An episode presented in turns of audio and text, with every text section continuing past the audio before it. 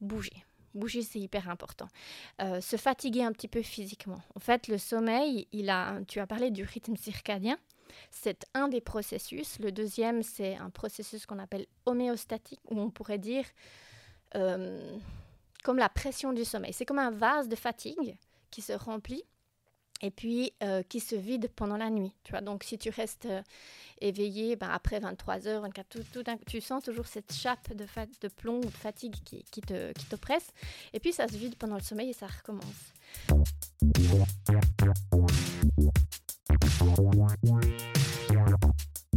Salut à toutes et à tous et bienvenue au neuvième épisode et deuxième hors-série du podcast Développement avec Brian Oumana.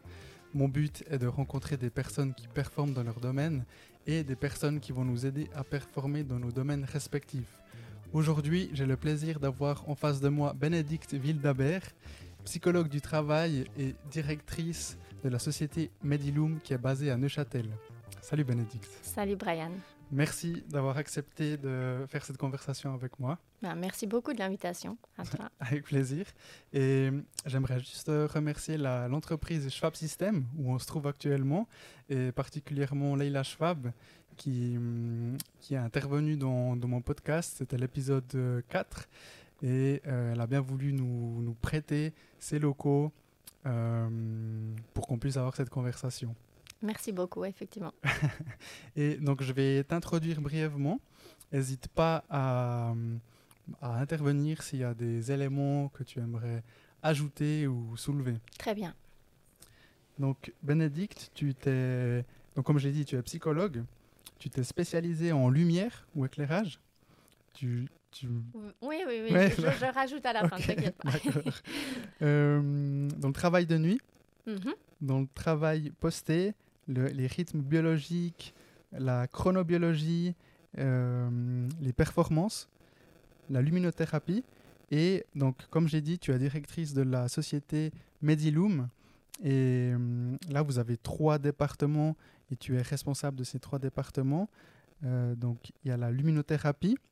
Pour cette partie-là, il y a toute la partie conseil et distribution. Après, il y a la formation en luminothérapie. Euh, et les rythmes biologiques. Mhm. Et puis la santé au travail. Exact. Ok. Euh, donc, euh, bah comme, comme je te l'ai dit, moi, la, la, la partie qui m'intéresse particulièrement, mais après peut-être que ça, ça, ça touche les autres départements, c'est le, le, sommeil.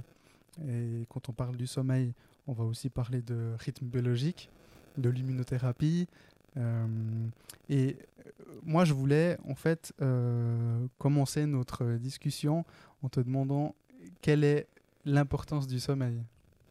Alors, c'est déjà une vaste question. c'est très bien qu'on s'en tienne au sommeil. Alors, ben, voilà, le sommeil, c'est ultra important pour la santé. on y passe au minimum un quart de nos journées. voire davantage.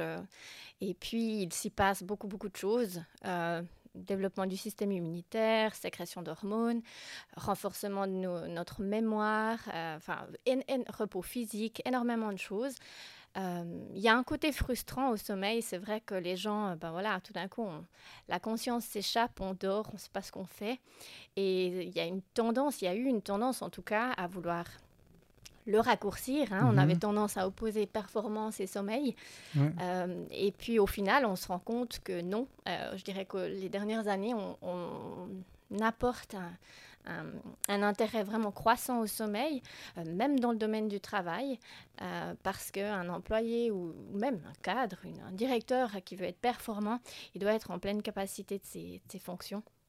Et donc voilà, le, sommeil est fondamental pour rester en bonne santé. Donc toi, tu, tu vois une euh, courbe croissante euh, donc par rapport aux personnes qui font attention au sommeil. Tu, tu, trouves que les gens font de plus en plus attention? Alors oui, les gens reviennent sur une préoccupation du sommeil. Je pense que ça vient de plusieurs choses. Il y a les médias qui en parlent davantage. Nous, on le voit dans notre domaine. Euh, on en reparlera, mais prenons juste le thème de la lumière bleue. Euh, mhm. C'est un thème qui, dans, dans, le domaine de la chronobiologie, est abordé depuis, euh, depuis 6-7 ans déjà.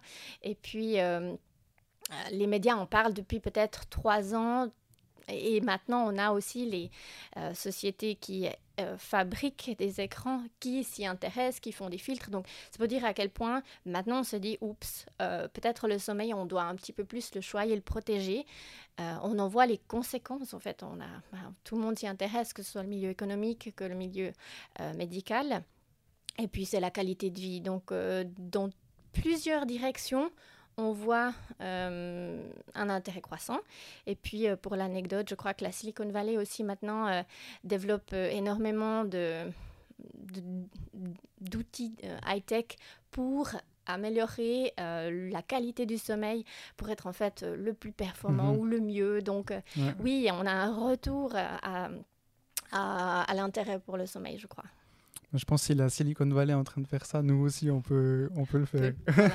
exact. Donc, quand tu parles de lumière bleue, on, on, ben, on pense directement à tous les écrans, que ce soit les téléphones mobiles, tablettes, télévision, euh, écran euh, de, de, PC.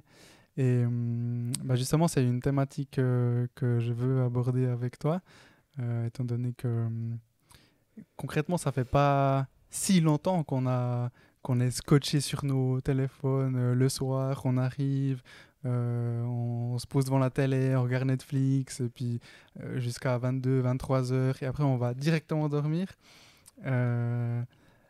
donc j'ai, hum, comme je t'ai dit, j'ai fait quelques recherches à mhm. ce sujet. C'est un sujet qui me, hum, qui m'intéresse beaucoup dernièrement, et du coup apparemment, bah, par rapport aux écrans, en fait, on pourrait avoir l'impression par exemple pour les personnes qui dorment bien, qui s'endorment directement, on pourrait avoir l'impression qu'effectivement on dort et qu'on a dormi une nuit euh, normale. Mais en fait, il y a certaines choses qui se passent dans le cerveau.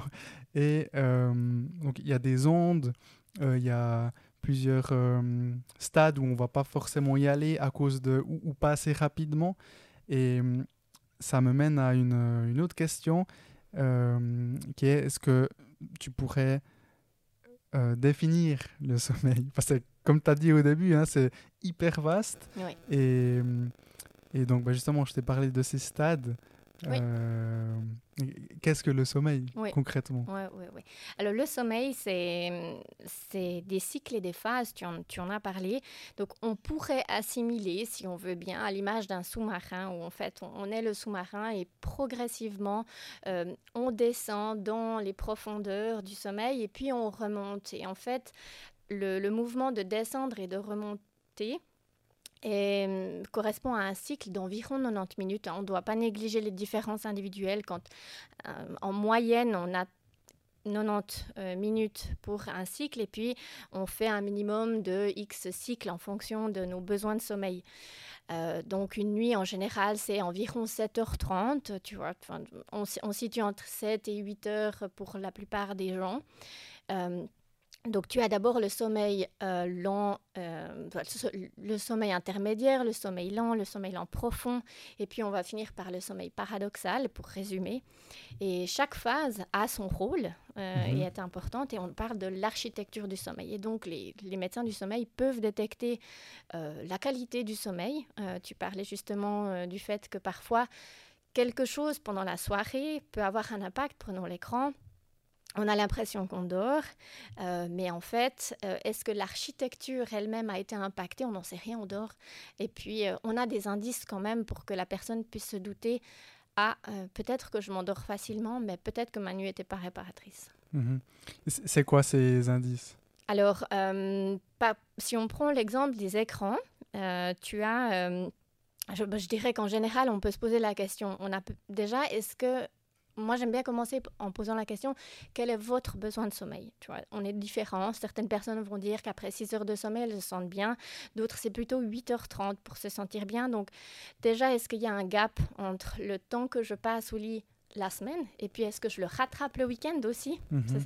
Parce que les moyennes ne sont jamais bonnes avec le sommeil. Euh, et puis après, c'est ok, j'ai dormi. Quand je me réveille, euh, de 1 à 10, à quel point je me sens reposée. Mhm. Et ça, c'est un bon indice parce que si on a de la peine à démarrer le matin, si on est accro au réveil, par exemple, euh, ou à plusieurs réveils, on peut se méfier que la qualité de son sommeil ou la quantité peut-être pêche un peu. Ok. Ça, la quantité, ça pourrait être trop? Ah bien, alors Oui, ça peut être trop. Ça peut être trop, ok. Les personnes dorment trop, des personnes pas assez, mais le problème, c'est qu'on se rend compte aussi que dormir trop n'est pas bon mhm. pour la santé. les raisons pourquoi on dort trop, en général, on tombe quand même un tout petit peu dans la pathologie. Donc, euh, peut-être des personnes un petit peu déprimées, dépressives, mhm. euh, ou si on a un sommeil de mauvaise qualité, finalement, on va, on va dormir ne suffit pas. On a l'impression qu'on dort toujours plus et qu'on n'est pas reposé. Donc, on va tout au lit, on se lève au dernier moment, et pourtant, voilà, on n'arrive pas. Euh, à se sentir, euh, à se sentir reposé. Donc là, on peut aussi euh, se poser la question est-ce que tout va bien dans mon sommeil? Et peut-être en parler à son médecin aussi. En fait, toi, donc tu as aussi une partie consulting en entreprise. qu'est-ce que tu qu'est-ce que tu fais par exemple par rapport au sommeil pour les personnes? Comment est-ce que tu suis un je sais pas si tu les appelles des patients ou des clients, alors, euh, ce sera peut-être plutôt les clients parce que je ne suis pas médecin puis que le vocabulaire euh, est plus approprié. Mais je dirais que, alors, déjà, juste pour cibler la population qui, qui, qui m'est adressée, c'est souvent des gens euh, peut-être dans la sécurité. Là, on est d'abord, c'était davantage travail de nuit, travail posté, ouais, décalage horaire ou voyage. Et puis euh, après, parfois par bouche à oreille, euh, quelqu'un dort mal. Et puis euh, ça peut être au sein de l'entreprise, il en parle quand même au RH et donc ou au psychologue du travail ou quelqu'un de référence. Et puis on me propose de, suivre cette personne. Ou alors ça peut être aussi l'ami de. Voilà, c'est mhm, arrivé mhm. aussi. Et je dirais que vraiment dans la limite de mes compétences, parce que tu, tu l'as abordé brièvement, le sommeil c'est c'est de la médecine déjà. Mhm. Et puis, euh, il y a beaucoup de familles. Alors, moi, je suis spécialisée dans, dans ce qui est des rythmes biologiques, et ça, c'est une famille. Quand on a un problème d'apnée du sommeil, c'est encore autre chose. Quand on a un problème d'hypersomnie, voilà, il y a tellement de, possibilités que mon rôle, ce sera peut-être, en tout cas vis-à-vis de l'entreprise, c'est de détecter est-ce qu'on a un réel problème, est-ce que la personne euh, se met est à risque d'avoir tout d'un coup un accident.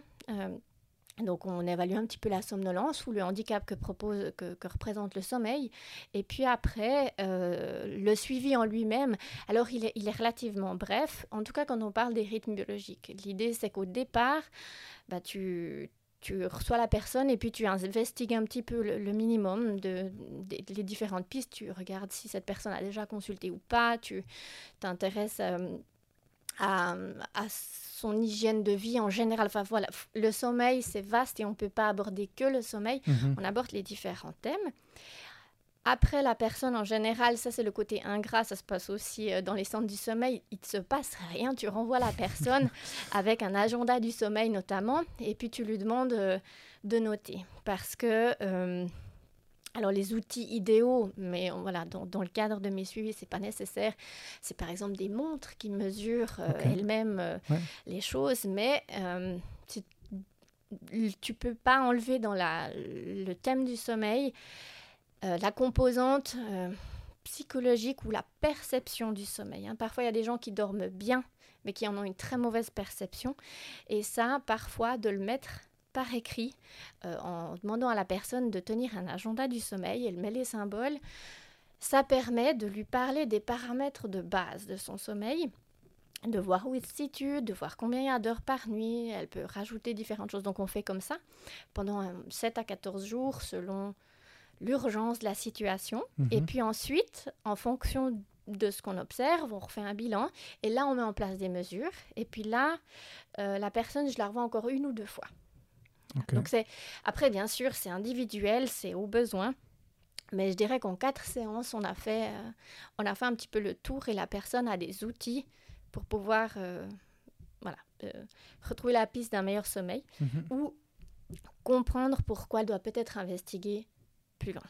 D'accord. Et un agenda du sommeil, du coup, c'est en fait un, suivi personnel, comme tu dis, ben, on pourrait le faire avec une montre, mais voilà, si, si on n'en a pas, c'est simplement euh, suivre son sommeil par écrit. Exactement. Puis c'est schématisé. C'est pas trop de questions. C'est plutôt des symboles. Tu notes quand tu es allé au lit. Euh, tu euh, assure quand tu dors, il y a des symboles pour quand tu es au lit mais tu ne dors pas. Euh, comme ça, on essaye d'identifier. Après, même à la base, sur la base d'un de ces papiers tout simple, tu peux mesurer l'efficacité du sommeil, tu peux mesurer le temps de sommeil, tu peux mesurer des choses de base qui sont, qui sont utiles aussi. Et puis après, on voit que la personne, elle, la compréhension, poser des mots aussi sur une situation qui est problématique, parce que souvent c'est ça, quand la personne vient, c'est que c'est problématique et mhm. qu'il euh, y a une forme de détresse parfois, que légère ou forte. Et puis, euh, et puis ça, déjà, ça débloque certaines choses.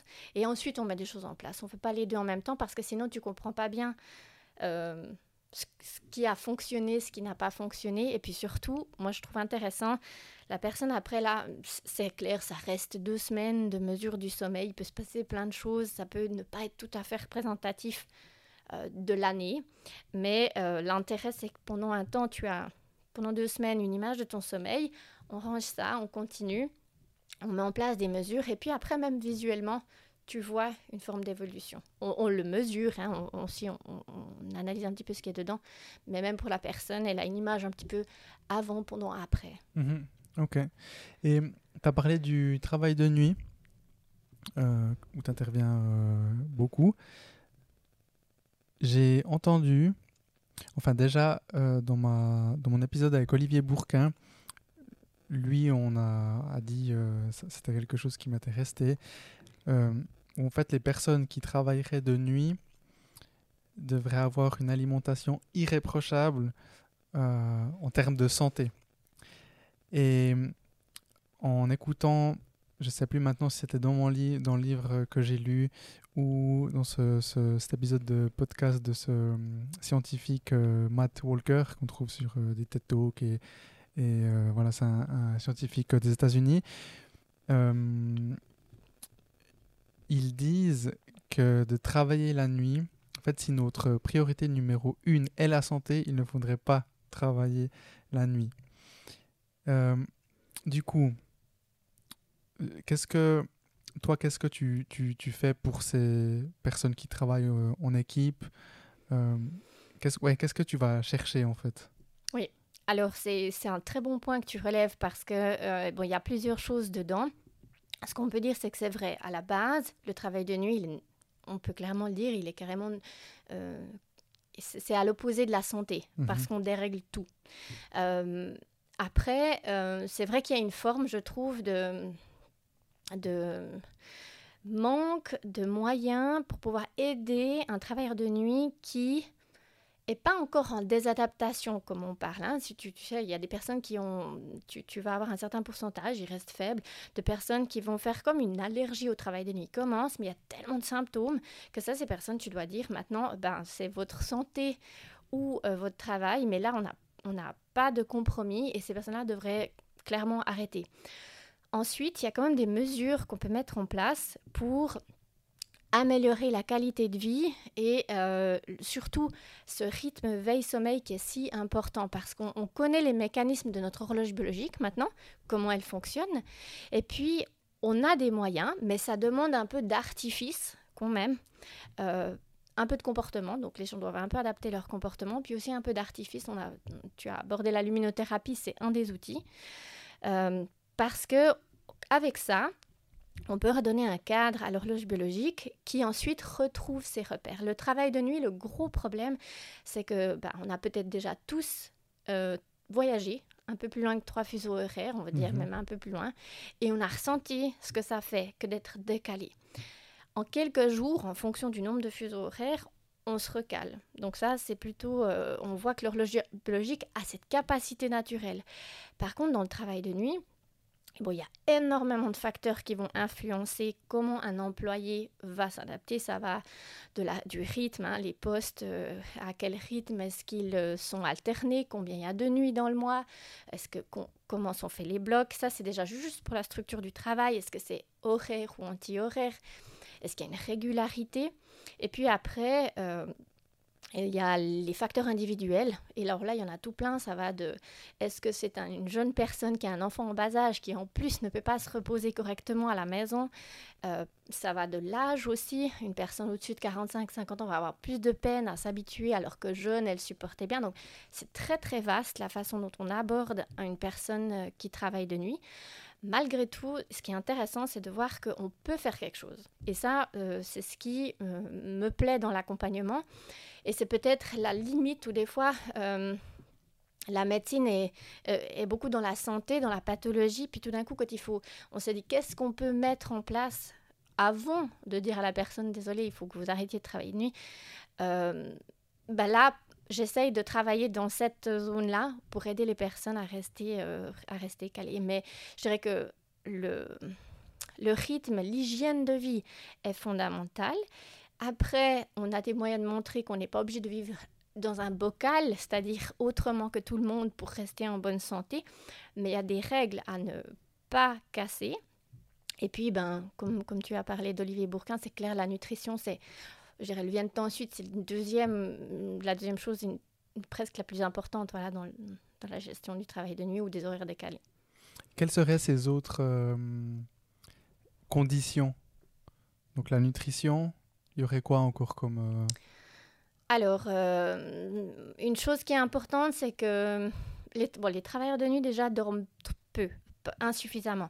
Donc il faut au moins que les heures de sommeil soient bonnes. Et ça, ça demande que les conditions de sommeil à la maison, par exemple, soient excellentes. Euh, pas de bruit, pas de lumière. Euh, et là, déjà, moi, je le vois dans, dans, le quotidien des gens, celui qui travaille à côté d'une route à fort passage et qu'on est en été et qui fait 35 degrés. Bon, cet été, ça ne nous est pas arrivé, mais, mais ça peut arriver. C'est pas facile. Disons, réunir ces conditions-là, c'est pas facile. Il y a ça. Il y a... Euh, bah, les comportements, on en a parlé, qu'est-ce qu'on fait euh, en cas d'insomnie euh, Simplement ne pas l'entretenir. Et puis c'est souvent pendant les périodes de transition. quand tu as fait quelques nuits de, suite, la phase qui vient pour, pour, revenir à l'horaire normal va être fondamentale parce que là, ton horloge biologique aura peut-être fait trois nuits et qu'on aura commencé de se décaler. Donc, pour elle, toute source de lumière, par exemple, ou d'activité intense, euh, la nuit où tu devrais retrouver euh, ton sommeil, euh, c'est fondamental. Donc, on va dire que les deux nuits après ton, ton, ton, travail de nuit vont être très importantes pour revenir à un sommeil relativement stable. Et puis après, bah, c'est clair, essayer de une bonne hygiène de vie, du sport. Mais j'aime mieux même encore parler d'activité physique qui, qui est peut-être plus abordable. Et puis il y a des moments où il faudrait le faire, il ne faut pas le faire tous les jours, il ne faut pas devenir un sportif pour ça. Mais il faut savoir que il faut protéger son système circulatoire. On sait que le travail de nuit, par exemple, a un impact sur euh, euh, notre, notre, le fonctionnement de notre cœur, sur, sur notre euh, glycémie, sur, sur voilà, tu as un risque plus augmenté de, de diabète, il y a beaucoup de choses. Donc c'est clair que là, tous les facteurs qui sont, euh, puis c'est sur le mois, euh, mhm. propices à une bonne santé seront, seront importants. Ok. Et euh, ouais, important de, de, souligner que activité physique, donc euh, de la marche. Euh, voilà, dehors, à la lumière. Beaucoup, la lumière. Voilà, la lumière est très importante aussi mhm. pour redonner un rythme. En fait, c'est ça qui permet à l'horloge biologique de d'être, d'être, de retrouver son rythme. Donc, être à la lumière extérieure au bon moment. Quand tu parles de, d'horloge biologique, on parle bien du rythme circadien, hein, c'est ça? Tout à fait. Voilà. Euh, et, donc, euh, bah, tu as parlé de sport, tu as parlé de lumière, enfin d'activité plutôt, activité physique, de lumière. Pour les personnes qui ne, qui ne feraient pas de travail en équipe ou travail de nuit, mais qui ne dormiraient pas bien, mhm. quels, quels, sont tes conseils pour améliorer ce, ce sommeil? Alors, euh, c'est pas facile comme question parce que là, du coup, ça peut être monsieur et madame tout le monde avec euh, beaucoup, beaucoup de choses. Euh, oui, c'est vrai. Euh, ne pas avoir un bon sommeil, premier réflexe, se poser la question est-ce qu'on sait pourquoi? Quand j'ai commencé dans ce domaine-là, j'ai été tout de suite très voilà, passionnée et investie dans les rythmes biologiques. Et puis, j'ai été amenée par, mon, ben, voilà, par le, travail à rencontrer des gens qui avaient d'autres problèmes. Ils viennent quand même parce qu'ils ont des questions. Est-ce que, bah, tout simplement, est-ce que la luminothérapie peut m'aider dans ce cas-là? Et puis, euh, ben, prenons le sommeil. Il peut avoir, tu peux avoir des problèmes de sommeil qui sont liés à une pathologie, apnée du sommeil, par exemple. Alors là, euh, si on prenait juste la luminothérapie, ce ne serait pas utile. Euh, pour le pour la pathologie elle-même. Tu ne changes pas l'apnée du sommeil, mais ça peut peut-être être utile pour la, somnolence provoquée par la fatigue que tu as en journée. Euh, après, tu as des personnes qui, ont, qui souffrent beaucoup de stress ou d'une forme d'hyperactivité qui tout d'un coup, comme par hasard, se déclenche au moment d'aller au lit, on pense à tout. Mhm. Alors, il y a, les tuyaux sont vastes, on peut, on peut, en fonction du problème, je dirais que dans tous les cas, bouger. Bouger, c'est hyper important. Euh, se fatiguer un petit peu physiquement. En fait, le sommeil, il a, tu as parlé du rythme circadien. C'est un des processus. Le deuxième, c'est un processus qu'on appelle homéostatique, où on pourrait dire euh, comme la pression du sommeil. C'est comme un vase de fatigue qui se remplit et puis euh, qui se vide pendant la nuit. Tu vois, donc si tu restes éveillé, ben, après 23 heures, 24, tout, tu sens toujours cette chape de, plomb ou de fatigue qui, qui, te, qui t'oppresse. Et puis ça se vide pendant le sommeil et ça recommence. Alors, c'est important d'être fatigué sainement pour aller au lit, pas fatigué d'un manque de sommeil, d'insomnie. Donc déjà, avoir une bonne hygiène euh, d'activité physique, on va dire, voilà, des promenades, être dehors, parce qu'on voit un lien fort. Et, et lors d'une étude que j'avais faite sur des des personnes dans la sécurité aussi. Indépendamment de tous les autres facteurs, on voyait que les personnes qui passaient plus de temps à l'extérieur, et c'était, on avait mesuré l'intensité lumineuse, euh, il y avait un rapport entre l'intensité lumineuse et puis, euh, et puis euh, la qualité du sommeil. Donc on le sait, c'est repris dans beaucoup d'études, mais voilà, être dehors, avoir être conscient de ce qui influence en négatif le sommeil. Je crois que tu es un sportif du soir. Euh, ou du matin, non, du, matin. Voilà, du matin tôt. Voilà. Les personnes qui font, voilà, les personnes qui font beaucoup de sport le soir, ça aussi, c'est, ça va biaiser les indicateurs du sommeil, un hein, rythme cardiaque accéléré, certaines hormones qui ne devraient pas être là. Et puis après, ben, on a parlé des écrans. Donc, le comportement avant de dormir est très important. Euh, il peut avoir un effet positif ou négatif. Et puis, si on a une composante de stress, et je vois qu'aujourd'hui, il y a comme beaucoup de gens qui souffrent de ça, bah c'est de, de, se poser la question, est-ce que je ne mettrais pas quand même des choses en place qui m'aident à dormir? Parce que changer les comportements, c'est le plus dur. Ça, c'est vrai. On aimerait tous pouvoir avoir une petite pastille qui nous fait dormir bien et qui ne soit pas un somnifère. Comme ça, on est tous bien et puis on est ravis. Mais c'est pas possible et ça demande un un minimum d'effort. Donc si on dort bien, on n'est pas concerné. Mais quand on commence de moins bien dormir, bah, c'est de mettre deux, trois choses en place. Ça peut être une routine, ça peut être d'apprendre à... Il y a des méthodes pour apprendre à déconnecter. Hein. c'est des choses qu'on peut faire à n'importe quel moment de la journée, mais une fois qu'elles sont intégrées, tu te rends compte que tu vas sur ton oreiller et à déconnecté en fait. C'est quelque chose qui après se met en place tu développes cette capacité. C'est pas que tu dois forcément le faire le soir ou voilà. Tu, tu peux développer des, des capacités de, de relaxation mhm. euh, qui après te sont utiles à différents moments de la journée. Donc, Et là, euh, du coup, c'est euh, cohérence cardiaque, méditation. J'ai vu que j'ai vu sur votre site, pas j'ai regardé votre site, que vous aviez ce, la méthode BOA, c'est ça? Voilà, par exemple. Qui est une méthode de, de, relaxation ou qui, en fait, c'est un, casque qui envoie euh, avec des, des, des puces euh, électroniques euh, différentes ondes.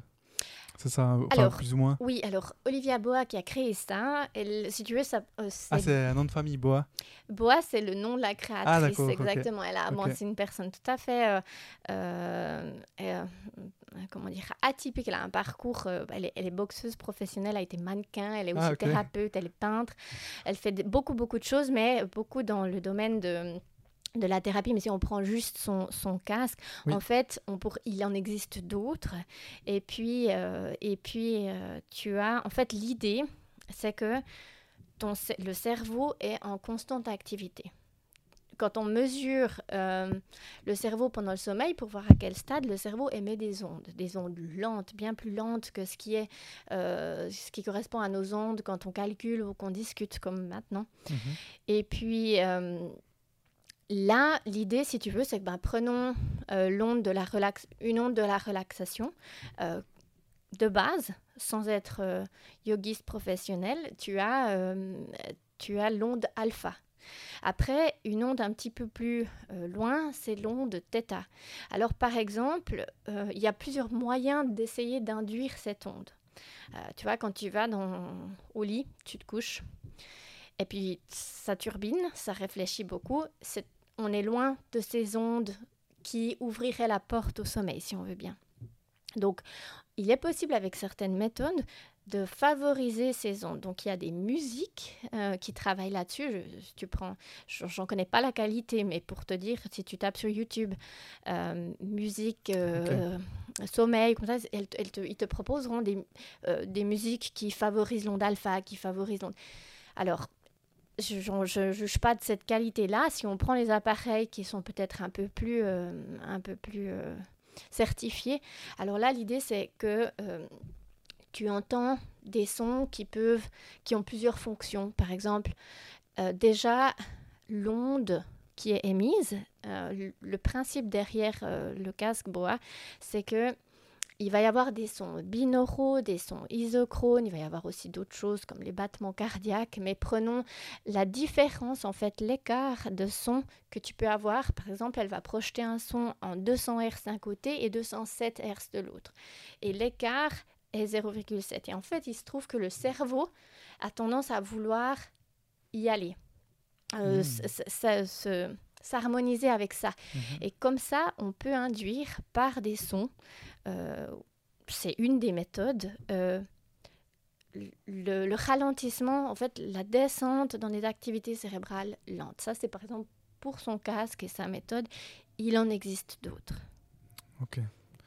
Et hum, euh, je voulais juste, euh, parce que tu as parlé d'une euh, petite pilule magique, mais qui, qui, ne serait pas les somnifères, j'aimerais juste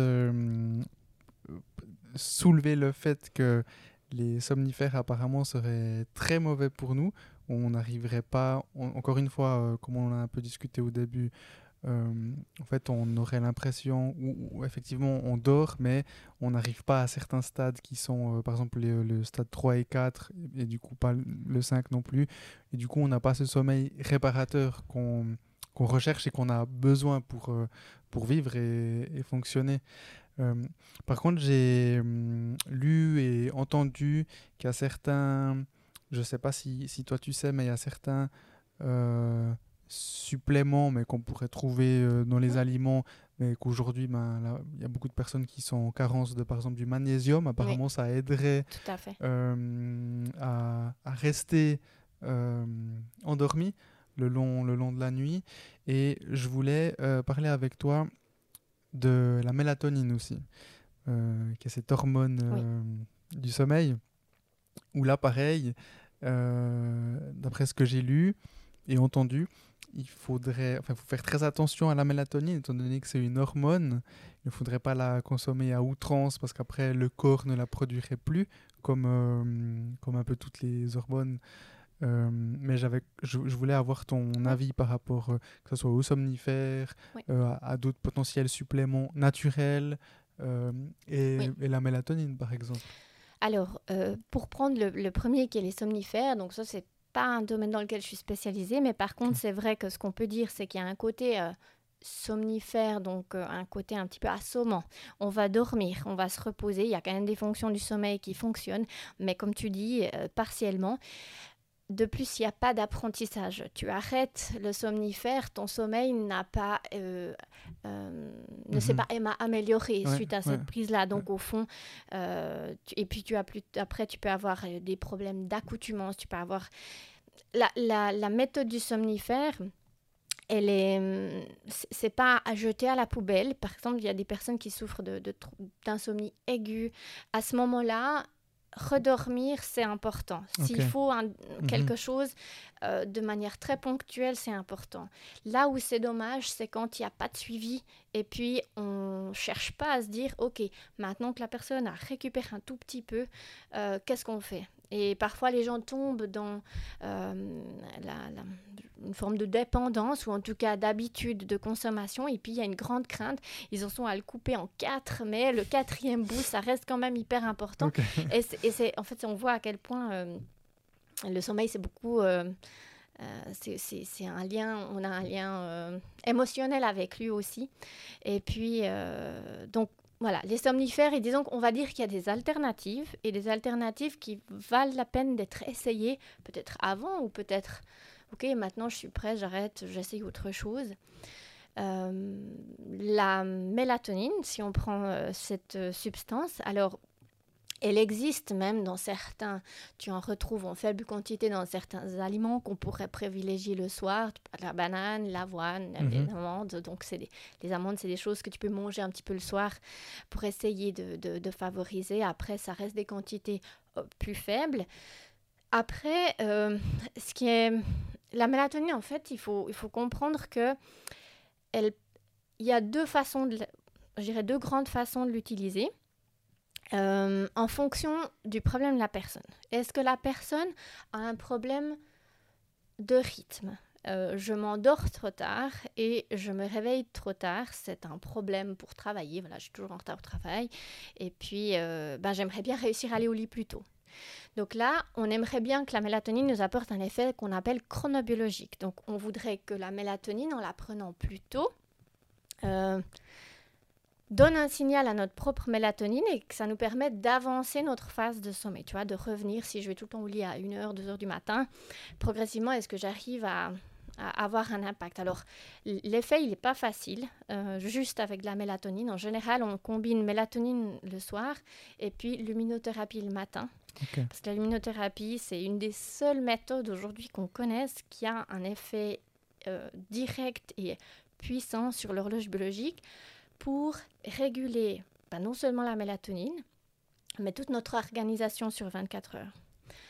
Après, tu as, donc ça c'est pour une phase, alors euh, pour l'effet chronobiologique de la mélatonine, là en fait le dosage devrait être euh, vraiment correspondre à ce que notre corps sécrète en début de nuit. C'est vraiment très faible. Ça peut être des 0,2 mg. C'est pas comme les prescriptions qu'on voit de 1, 3, voire maximum 6 mg de, mélatonine. Donc, l'effet chronobiologique, il n'est pas le même que l'effet euh, durant la nuit. Une fois que tu veux plutôt euh, dormir, euh, dormir sans, voilà, par exemple sans somnifère, là on a des dosages un petit peu plus élevés qui vont maintenir la personne.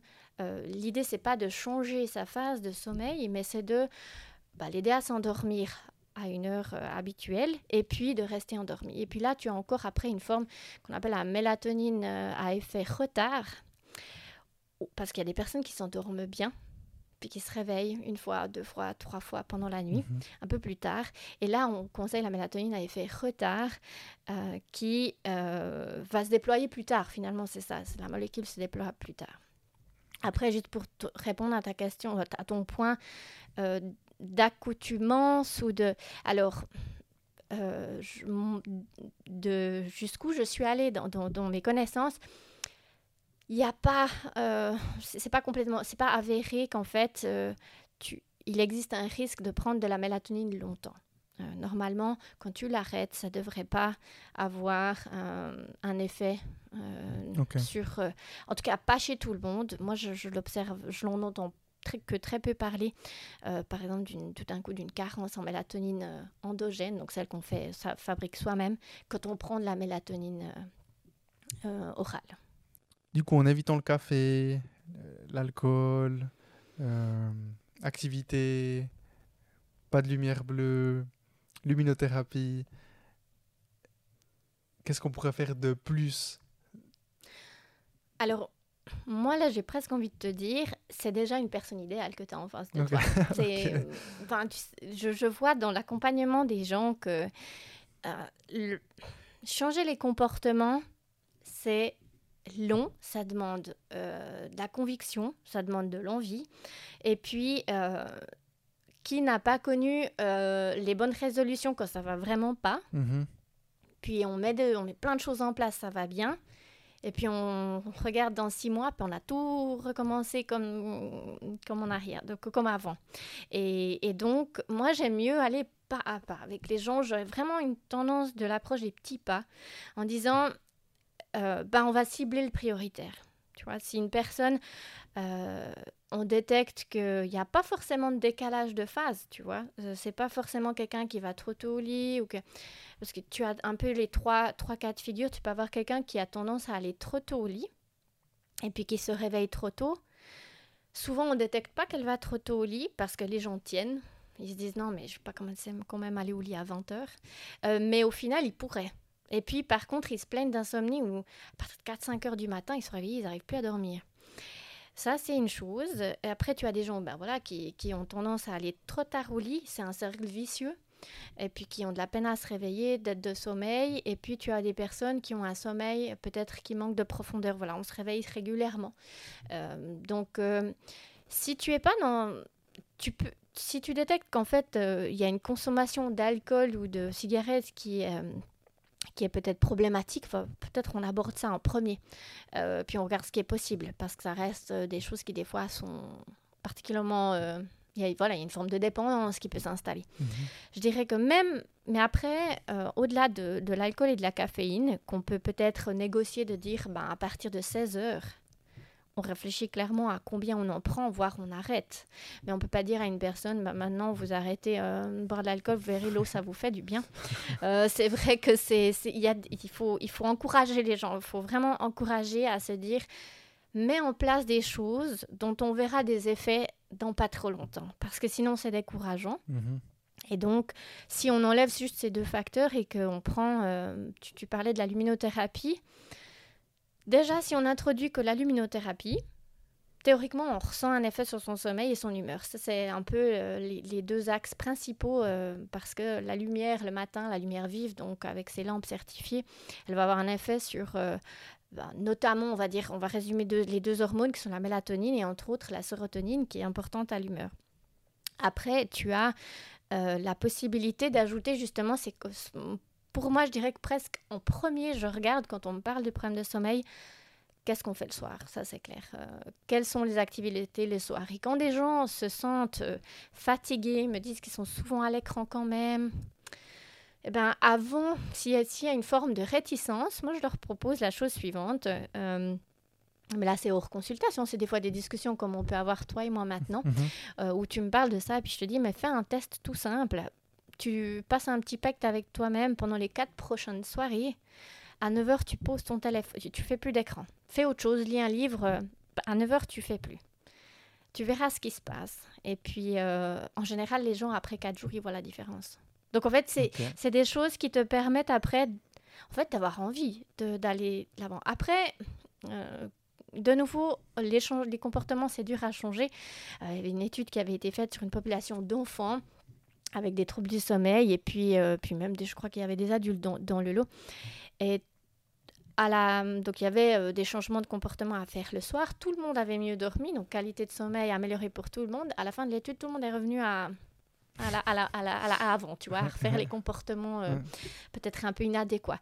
Donc, c'est le nerf de la guerre et puis il faut avoir de la motivation. Donc, moi, j'aime bien introduire les choses pas à pas. Et puis après, je crois que tu es familier avec ces... Il y a aussi ces fameuses lunettes Blue Blocker. Oui quand on se dit ah tiens c'est intéressant, effectivement je dors mieux, je suis moins fatiguée le matin quand je me réveille de ne pas avoir fait de l'écran peut-être ces quatre dernières soirées. Pourtant, pas à cause de mon travail ou à cause de différentes raisons, j'ai besoin de ces écrans, je ne peux pas m'en séparer euh, complètement. Alors il y a des outils, puis on peut aussi aller avec euh, ces lunettes Blue Blocker qui quand c'est un filtre intégral, euh, on voit un vrai impact sur la mélatonine en positif. Donc on peut rééduquer la sécrétion de mélatonine avec ces, euh, lunettes. La différence entre justement ces, ces lunettes euh, Blue Blocker et les, lunettes, et les, lunettes de vue où on met un filtre euh, anti-lumière bleue? Ouais. Alors, moi, j'ai apparemment un filtre anti-lumière bleue. voilà, qu'on ne voit pas. Ah oui, ben voilà, tu vois. Alors c'est vrai que c'est, en fait la lumière bleue. Euh, tu as sûrement déjà vu un spectre. Il n'y a pas qu'une lumière bleue. C'est un dégradé de couleur mhm. qu'on exprimera un petit peu en termes, euh, dans le jargon, on va dire des nanomètres. C'est exprimé, euh, c'est des longueurs d'onde. Mhm. Et puis on sait qu'en dessous de 400 nanomètres, on est dans les UV, on est dans ce qui, ben voilà, ce qui va clairement griller certaines cellules de l'œil. On met des lunettes de soleil quand on est dehors pour s'en préserver. Entre 400 et 450 nanomètres, tu as une zone qui est devenue, qui, c'est un type de bleu qui tout d'un coup a, on s'y est beaucoup intéressé à cause de l'apparition des LED. Parce qu'en fait, les LED ont un pic de bleu qui se trouve dans cette zone-là, un petit peu plus haut, euh, dans les 425, suivant les LED que tu as. Mais là, on a tout d'un coup une forte proportion d'un bleu dans lequel on n'était pas exposé avant. Parce que, euh, à comparer, ben, une ampoule à incandescence euh, ou une ampoule même halogène jaune, ils sont très très pauvres à cet endroit-là. Mhm. Et puis après, tu as donc cette lumière-là qui se trouve entre 400 et 450. On pourrait, si on veut faire une catégorie, l'appeler en bleu-violet. Et puis après, tu as en dessus de 450 à 480, on va dire, tu es dans le bleu vert, bleu turquoise.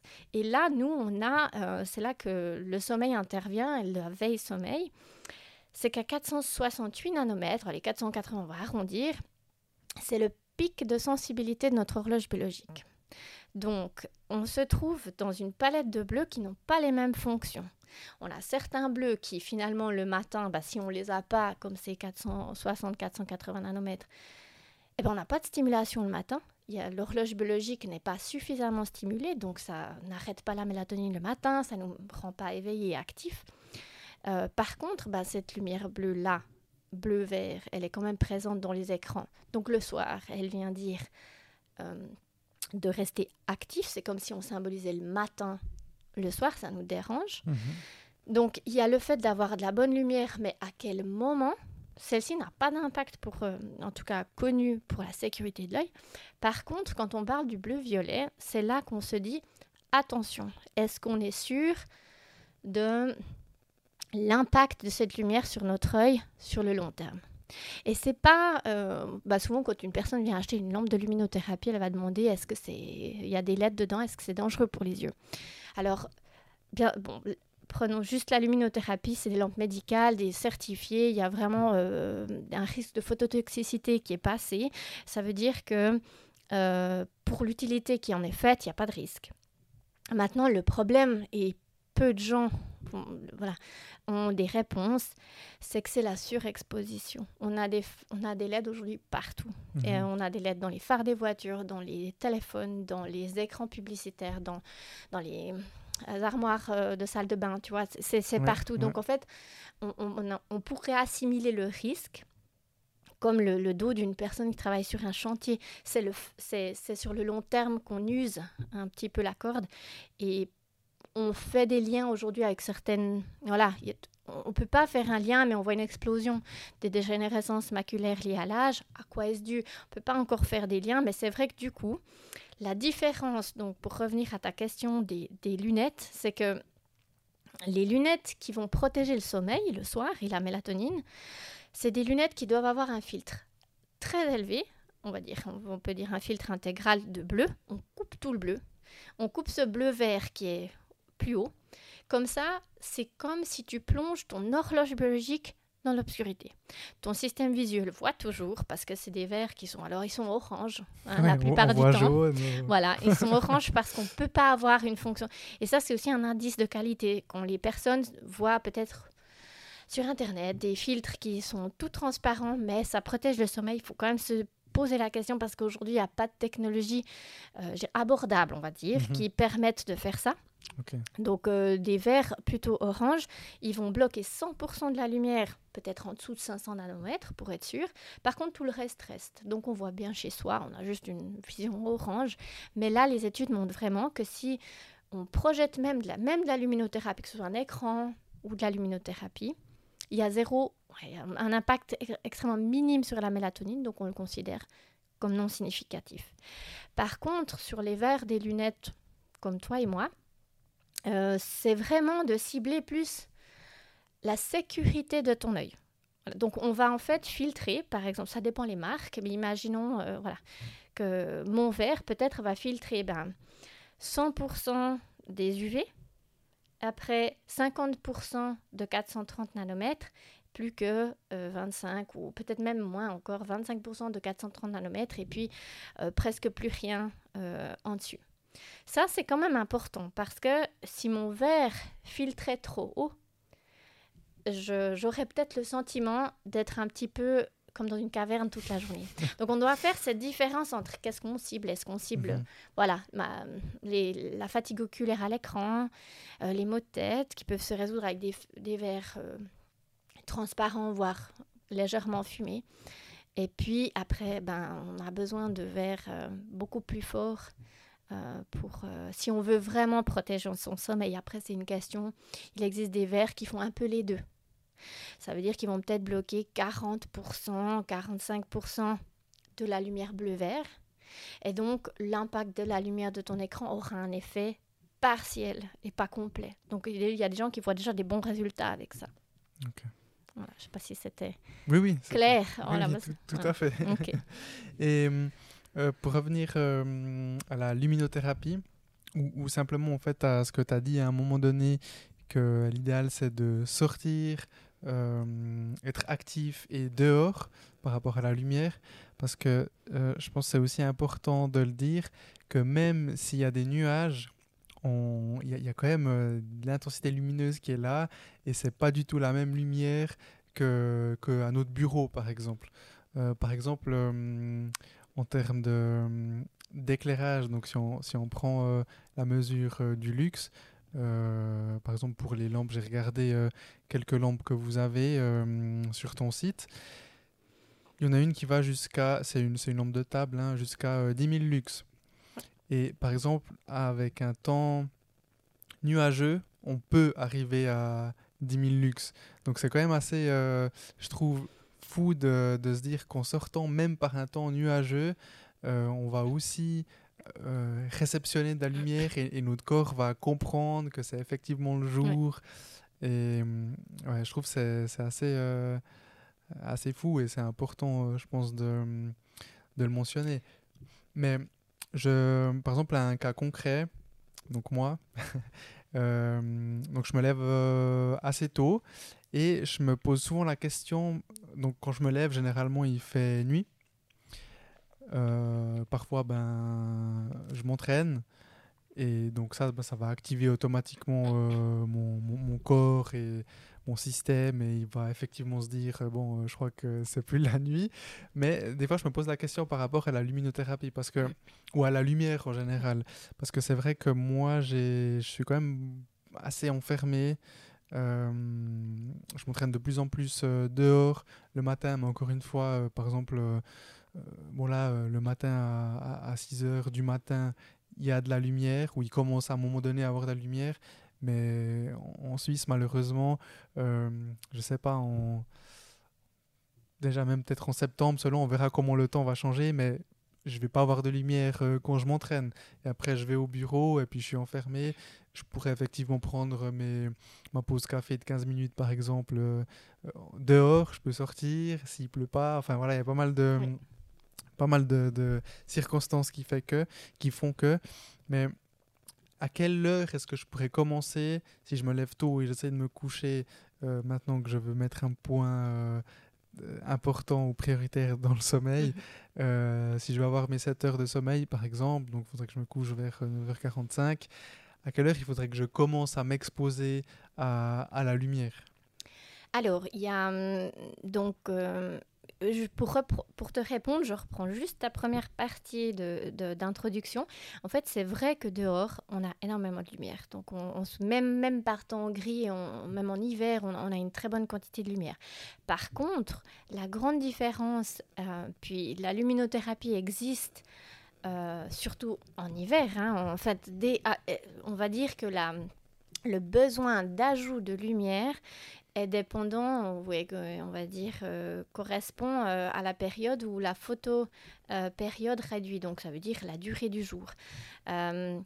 Et, donc, qu'on est, en fait, quand tu as la durée du jour qui, se réduit, le matin, tu te réveilles, ben on le voit, je pense qu'on se souvient tous du mois de décembre où euh, on se réveille, il fait tout nuit, on, a voilà, on est réveillé physiquement, mais le cerveau, je pense que si on se recouche, on redort immédiatement en sommeil euh, complet.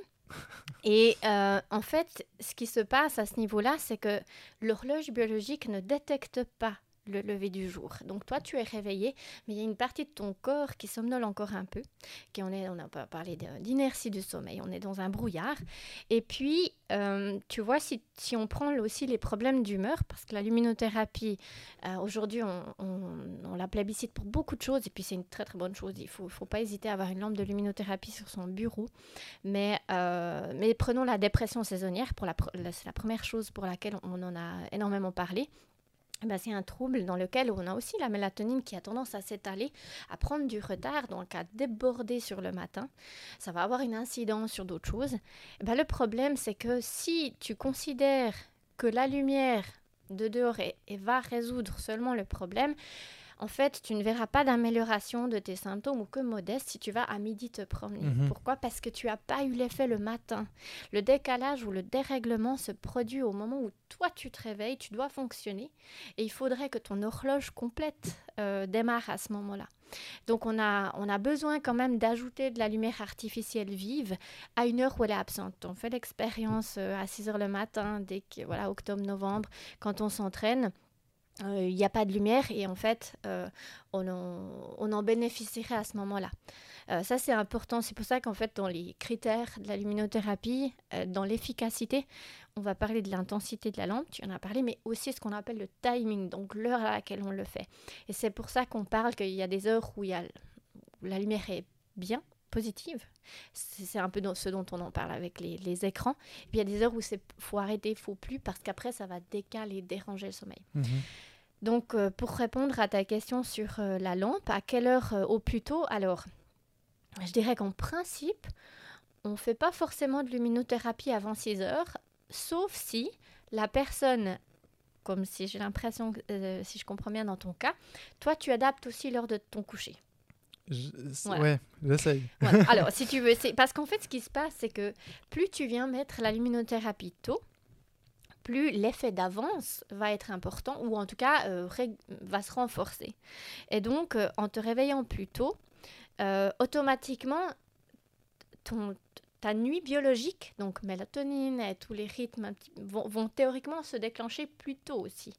Et si tu respectes pas ça, tu vas te retrouver en dette de sommeil ou, tu vas perturber un petit peu ton sommeil. Donc, si tu fais la luminothérapie plutôt que 6 heures du matin, alors c'est c'est pas si, si c'est ce qui t'aide pour fonctionner bah c'est très bien mais il va falloir adapter aussi euh, le soir venu ton heure de avancer un peu ton heure de, de, sommeil pour être sûr que tu, tu en fait tu rentres pas dans un, cycle de fatigue et de manque de, sommeil sinon en moyenne on conseille aux gens pas forcément avant 6 heures pour être sûr qu'on n'induit pas une insomnie de réveil. Tu vois, si tu as une personne qui, a, qui, qui, se, qui vient pour plutôt de la dépression ou, l'humeur, on va dire, prenons juste l'humeur, et qu'elle fait pendant les mois d'hiver très très tôt, et eh ben, il se pourrait qu'après, euh, une fois qu'elle arrête, euh, bah, son horloge, elle continue de se réveiller mmh. très très tôt. On a créé une avance de phase. Et puis au mois d'avril, quand on range sa luminothérapie, ben, on ne redort pas euh, plus longtemps. Ça peut arriver. Mais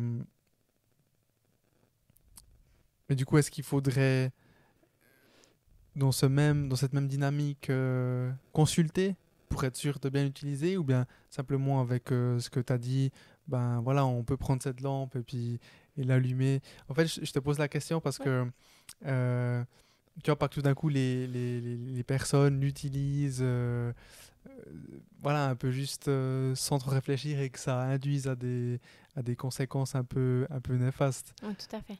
Parce que quelle serait l'heure la, plus tard à laquelle on pourrait utiliser euh, ce genre de lampe? Alors, euh, déjà, euh, ce qu'on peut dire, c'est que ça dépendra un peu. Consulter, pas forcément, parce que ça dépend de la sévérité des symptômes ou encore le, le, besoin que tu ressens. Si tu te dis, tiens, je, sens qu'en hiver, je suis plus fatiguée, mais ça s'arrête là, et tu penses que ça peut être une bonne chose pour toi, il faut savoir que en fonction de, la de la sévérité des symptômes, on adapte aussi l'intensité de la lampe. Donc si c'est pour prévenir et qu'en plus euh, tu, as un lien entre la quantité de lumière, tu as parlé avant de luxe, eh bien euh, il y a une règle qui existe qui dit que euh, par exemple pour 10 000 lux, chez une personne qui a une dépression, je ne parle pas d'une personne qui, n'a rien mais qui veut juste prévenir. Mais quand on est dans un, problème de sommeil ou d'humeur, alors si on a une lampe qui met 10 000 lux, ben 20 minutes suffit à traiter par jour. Maintenant, si tu as 5000 lux, euh, les études montrent que euh, le double de temps, donc plutôt 45-60 euh, minutes, suffit. Et puis si tu as 2500 lux, il faudrait un peu plus, une heure, une heure et demie, deux heures, ça dépend les lampes. Et après, tu as encore une question de distance. Donc, en fait, les lux, c'est c'est pas comme les lumens. Les lux, c'est ce que moi je reçois quand je suis assis en, assise en face de la lampe. Donc si je suis très près, je vais avoir plus de luxe et si je m'éloigne, je vais avoir moins de luxe. Donc ça, c'est très très important que quelle que soit la lampe que la personne choisisse, elle ait accès euh, à cette information de distance. Si on dit 10 000 lux, il faut pouvoir savoir où. Si c'est à 20 cm, ça va pas t'aider beaucoup. parce que tu es un petit peu collé devant la lampe et puis, euh, et puis c'est, dommage. Par contre, après, il y a une réflexion et beaucoup de gens nous demandent euh, ce qu'il pourrait avoir au bureau. Ben, au bureau, tu y es longtemps. Donc, tu n'as pas forcément besoin de 10 000 lux parce que on sait que tu auras le même effet en restant plus longtemps. Surtout que 10 000 lux, euh, c'est fort. On ne se rend pas forcément compte, mais euh, le premier réflexe, souvent les gens devant une lampe 10 000 lux, c'est... voilà. Et quand je dis 10 000 lux, c'est euh, minimum 30 cm, parce qu'en dessous, on considère que c'est trop près. Donc on ne parle pas forcément d'une lampe, en tout cas chez nous, on ne va pas parler de 10 000 lux à 20 cm, ou alors on l'indiquera parce que le fabricant le met, mais nous, on indiquera la distance qu'on recommande plutôt. Et alors après, euh, au bureau, ben voilà, tu as peut-être plutôt intérêt d'avoir une lampe qui a un variateur, qui peut te servir à la fois de lampe de bureau et de lampe de luminothérapie. La seule chose qui est importante, c'est de savoir que comme tu exposes tes yeux quand même, euh, c'est important quand même d'aller sur un modèle de luminothérapie et pas de prendre sa lampe de bureau qu'on redresse. On ne sait jamais, voilà, il y a une question de, qualité de lumière qui est peut-être pas. Voilà. Et puis après, ben, je te disais, c'était par rapport à l'intensité des, symptômes. Donc, une personne qui est voilà, plutôt fatiguée, voudrait un peu renforcer son sommeil, voilà, un petit peu son, sa vitalité pendant les mois d'hiver, on sait qu'à partir de déjà 1000 à 2000 lux on a une efficacité de la luminothérapie. Donc, tu n'as pas forcément besoin d'aller jusqu'aux 10 000 lux de, euh, pour le traitement médical, on va dire. Euh, bien sûr, si tu peux, parce que financièrement, des fois, des, aussi les lampes euh, plus puissantes sont un petit peu plus chères. Mhm. après, ben, ça, ça se, on peut conseiller en fonction de, de l'agencement du bureau, euh, euh, qu'est-ce qu'on cherche à compenser, est-ce qu'il y a même aussi un problème d'éclairage, alors là on peut diriger vers une lampe plutôt qu'une autre, qui aura peut-être un retentissement meilleur, et puis voilà, ça dépend, le choix de la lampe, il y a beaucoup d'informations sur Internet quand même qui sont, je pense, de, qui permettent de faire le choix. Euh, puis après, ben, il faut téléphoner. Nous, on conseille aussi beaucoup, beaucoup les gens pour, pour, toutes sortes de lampes, hein, des choses qui viennent pas de chez nous, mhm. mais quand ils ont des questions. Donc, on peut accompagner aussi. Mais voilà, il y a quelques critères qui font qu'il ne faut pas qu'on pense que si on ne prend pas 10 000 lux, ce ne sera pas efficace. voilà. Et juste pour donner un ordre d'idée aux, personnes qui, n'auraient aucune euh, euh, idée de ce que signifie un luxe et qu'est-ce que c'est 1000, 2000 luxe. Bah, concrètement, sur les postes de travail, donc bureau, euh, la norme recommande 500 luxe sur le, le, plan de travail. Donc par exemple, là où nous on se trouve actuellement, euh, on a un bel éclairage. Je pense qu'on doit être exactement dans, dans ce temps-là. Donc c'est juste pour, euh, pour bien faire comprendre aux personnes que concrètement, euh, c'est pas en, se mettant sous sa lampe de bureau normale qu'on va, va atteindre ou qu'on va euh, justement entrer dans cette dynamique de luminothérapie. Tout à fait, parce que si on prend le cas de figure en hiver, qui, pourquoi on se sent des fois tous un peu fatigués, et puis euh, alors qu'on était, bah, il y, a une adaptation biologique. Hein. il faut savoir qu'on n'hiberne plus. Mais euh, c'est pas si loin dans nos gènes. Donc voilà, il y a, de toute façon, euh, étrangement, euh, on ne sait pas pourquoi, mais en, un, un, soir d'été à 18h, on se dit que on serait tout à fait. Euh, enfin, on s'est dit, ah super, je vais encore faire le barbecue, un volleyball et puis plein de choses. Et en hiver, à 6 heures, on s'est dit, mais juste le temps de manger, il faut que j'aille au lit. Donc il y a vraiment une adaptation biologique et ça, c'est important de les respecter. Mais après, au-delà de ça, euh, un luxe, c'est égal à une bougie à un mètre de soi. Ça, c'est juste pour l'unité, pour se rendre compte. C'est pas beaucoup. Après, comme tu as dit, c'est vrai que dans les bureaux et appartements, alors il y a, les normes, je trouve, s'adaptent un petit peu sur le, au niveau euh, des intensités pour la place de travail. On fait encore la différence entre est-ce que c'est du travail euh, de base, est-ce que c'est du travail... Euh, minutieux, voilà, exactement. Et puis après, bah, c'est vrai de prendre conscience que quand on 500 ou 800 luxe sur une place de travail, ça va être bon pour notre système visuel. Mhm. Mais le système non visuel, qu'on pourrait, voilà, qui, qui, en fait euh, fait appel à l'horloge biologique, qui va avoir toutes ces fonctions fondamentales pour la santé, pour l'organisation de notre, notre état d'éveil, euh, notre euh, capacité de concentration et puis ben, toutes ces sécrétions hormonales. Alors là, on a plutôt des besoins de 1000 à 2000 lux. Mais encore une fois, c'est pas 1000 à 2000 lux toute la journée. C'est que le matin, on aurait besoin que l'horloge reçoive pendant un certain temps euh, une stimulation suffisante pour se synchroniser avec le jour. Et euh, quand on a des symptômes ben voilà, de, fatigue, euh, qu'on se sent un peu décalé, et puis qu'on constate cette différence saisonnière, ça c'est aussi un indice. Je, je, suis un peu différent en hiver qu'en été ça peut être euh, le, le, signe que la luminothérapie peut faire du bien, euh, sans parler de dépression, sans parler. Moi, je trouve qu'on observe, et c'est ce que des fois les gens nous disent quand ils installent la luminothérapie au travail. Bah voilà, imaginons que c'est ton bureau, euh, on a déjà une bonne quantité de lumière de, base. Donc on n'a pas besoin de renforcer ça. Par contre, on a peut-être envie de renforcer le système euh, non visuel. Et là, une petite lampe qui est allumée euh, bah, en fonction de... En général, si c'est petit, c'est moins puissant. Donc tu pourrais avoir, oui, en, fonction de combien tu as de temps. Des fois, tu as 5 minutes, mais des fois, tu as 2 heures de temps. Bah, Tu mhm. l'allumes à un moment le matin, ça synchronise ton horloge, tu l'éteins et tu es bon pour le matin suivant, jusqu'au matin suivant. Mhm. Ok. Et euh, toi, personnellement, est-ce que tu as une routine journalière pour t'aider à mieux dormir? Alors, euh, comme, comme tout le monde, il y a des périodes où c'est vrai que j'ai, hum, je ressens que le, le soir, euh, ben, on, va au lit, puis ça cogite, on travaille, on a, on a mhm. plein d'idées. Alors, j'avais, personnellement, j'avais trouvé très bien pour ces aspects-là on, peut parler, là on n'est pas dans un trouble du sommeil finalement, une doctoresse du, sommeil de Lausanne qui, explique que des fois l'insomnie d'endormissement, c'est presque plus un trouble de l'éveil. On reste euh, hyper éveillé finalement le soir.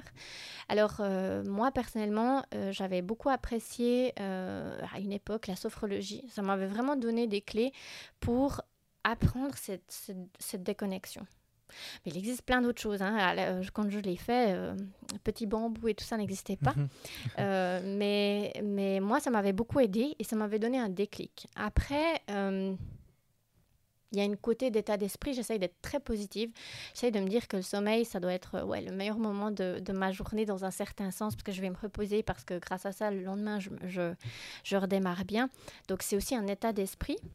Et puis, euh, les périodes où, qui peuvent être plus compliquées, euh, mm, j'aurais tendance à peut-être euh, boire une tisane, juste parce qu'il y a un côté qui réchauffe, qui fait du bien. Tu as parlé du magnésium, je trouve que c'est, en tout cas, c'est une piste à explorer chez beaucoup de gens, en fait, ont des fois des carences. Et le fait bah, à discuter, parce que parfois c'est des prescriptions du médecin, parfois on y va spontanément à la pharmacie. Mais en tout cas, de le prendre, si on a des problèmes à s'endormir, ben, de le prendre le soir. Euh, donc pas trop d'eau si c'est effervescent pour pas se lever la nuit et aller mhm. aux toilettes, mais euh, ça a un impact réel sur, euh, sur le sommeil aussi. Alors il y a un impact du magnésium sur les phases du sommeil, mais tu as aussi le côté au niveau musculaire. Tu sais que pour t'endormir, il y a plusieurs choses, plusieurs facteurs. Le rythme cardiaque doit baisser, il y a la température corporelle qui est censée baisser. C'est pour ça qu'on évite de faire du sport le soir parce que ça remonte tout ça. Et puis après, il y a aussi eh ben, le tonus musculaire qui doit lâcher, qui doit se détendre. Et le magnésium fait du bien à ce niveau-là. Donc euh, pour des gens qui ont l'impression d'être un petit peu trop actifs ou un peu en hyper-éveil, euh, en état d'alerte, qu'une mouche les réveille. Des fois, c'est ce qu'on nous dit. Euh, un petit bruit. Alors, ça vaut la peine aussi d'essayer ça. Ok. Ben, je vais.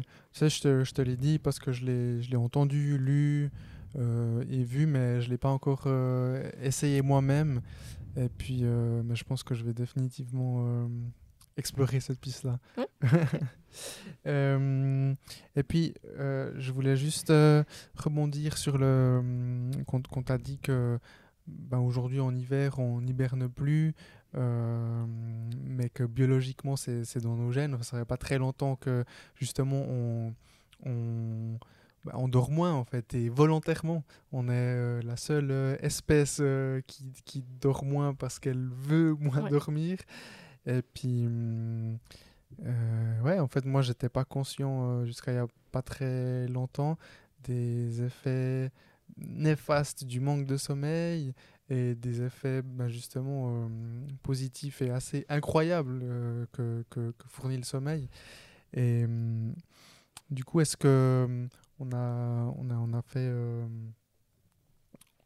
mon avis, euh, plus ou moins le tour de ce domaine qui est très, très important et très vaste. Est-ce que tu aurais un dernier, un dernier mot? Est-ce que tu aimerais ajouter quelque chose euh, un, point euh, dont on n'a pas parlé et que tu trouves qui est capital ou... Oui, alors je dirais que comme on vit dans une société où beaucoup de gens travaillent et que c'est vrai qu'on se repose peu. Hein, prenons juste le thème de la sieste. Euh, mhm. Je ne veux pas m'étaler, mais, mais c'est quelque chose qui n'a pas très bonne réputation euh, parce que euh, parce qu'on se dit que quand on voilà, on dort, on, on traîne ou bien voilà, c'est. Ouais, c'est paresseux. exactement. Alors moi, je pense que j'aurais tendance à dire pensez à votre récupération. C'est hyper important. On est, euh, on est comme des, batteries. Si la batterie est vide, ça sert à rien de rester au bureau jusqu'à 23 heures. Ça ne va pas être euh, plus efficace et on en perdra peut-être la conscience. donc en plus, on rentre dans un cercle vicieux. Donc euh, la sieste, c'est bien. C'est probablement très bien. Mais il y a certaines personnes qui vont pas adhérer pour X raisons. Donc moi, j'aime bien parler de récupération. Et au travail, c'est de se dire, euh, qu'est-ce qui m'aide aussi? Ben, Des fois, je suis pris de 8h du matin à 18h le soir, et puis j'ai pas soufflé. Et ça, c'est peut-être pas très bon aussi après pour déconnecter. Pour... Donc, quand même être consciente de ce qu'on fait la journée a un impact sur le sommeil.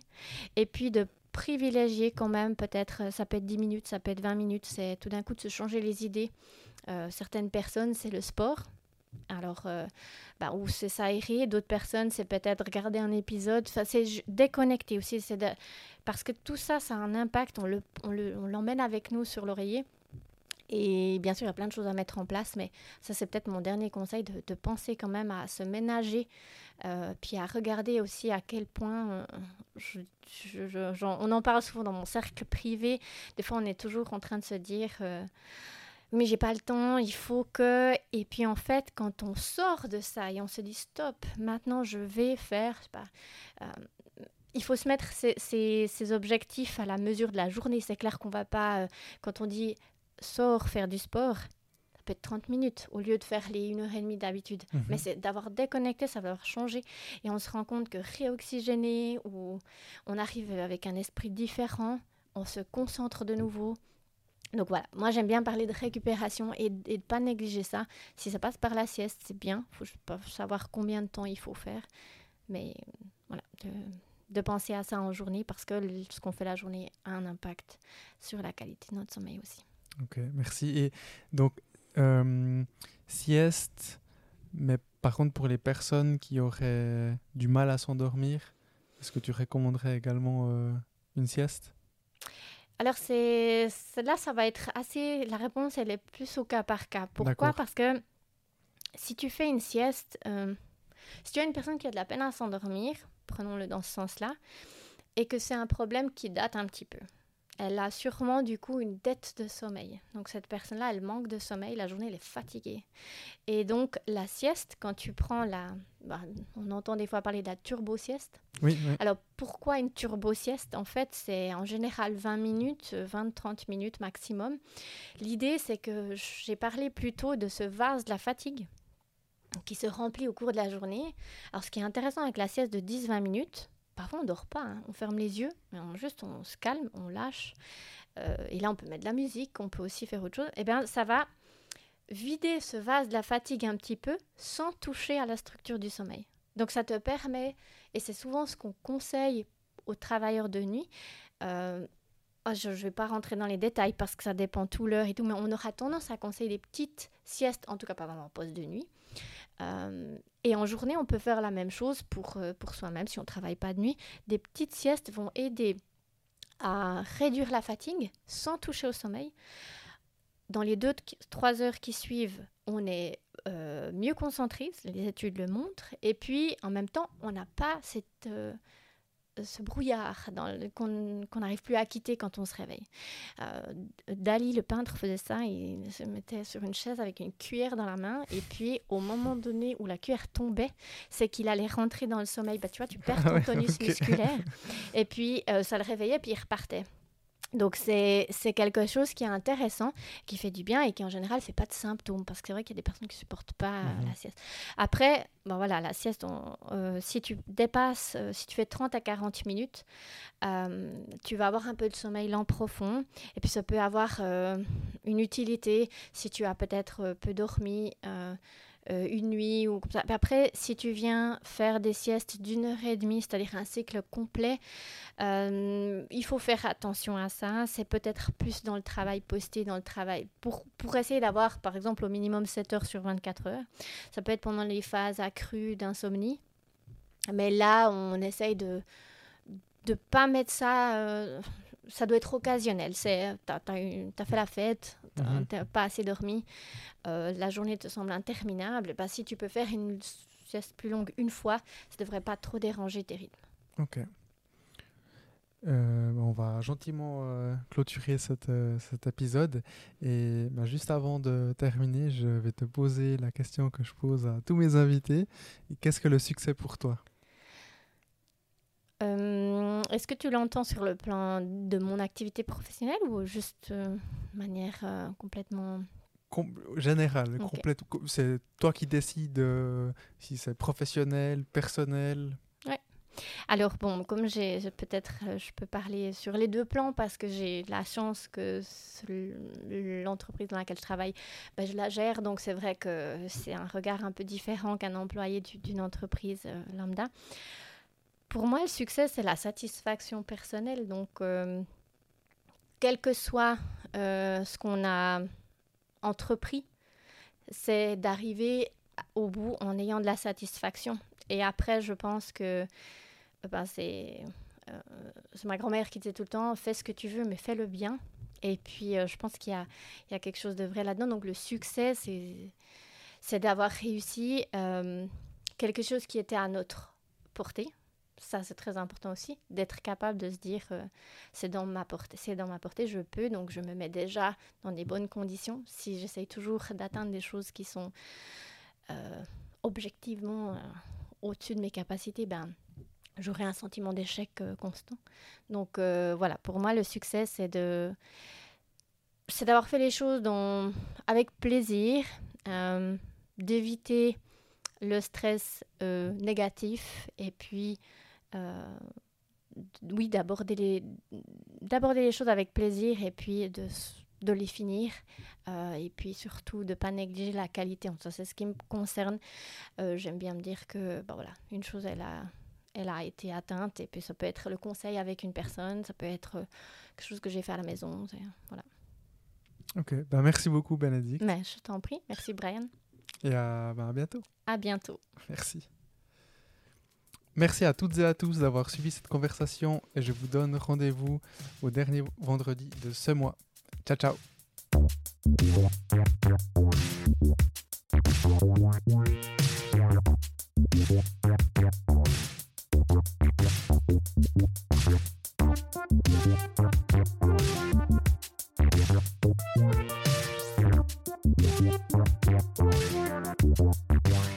Yeah, I'm.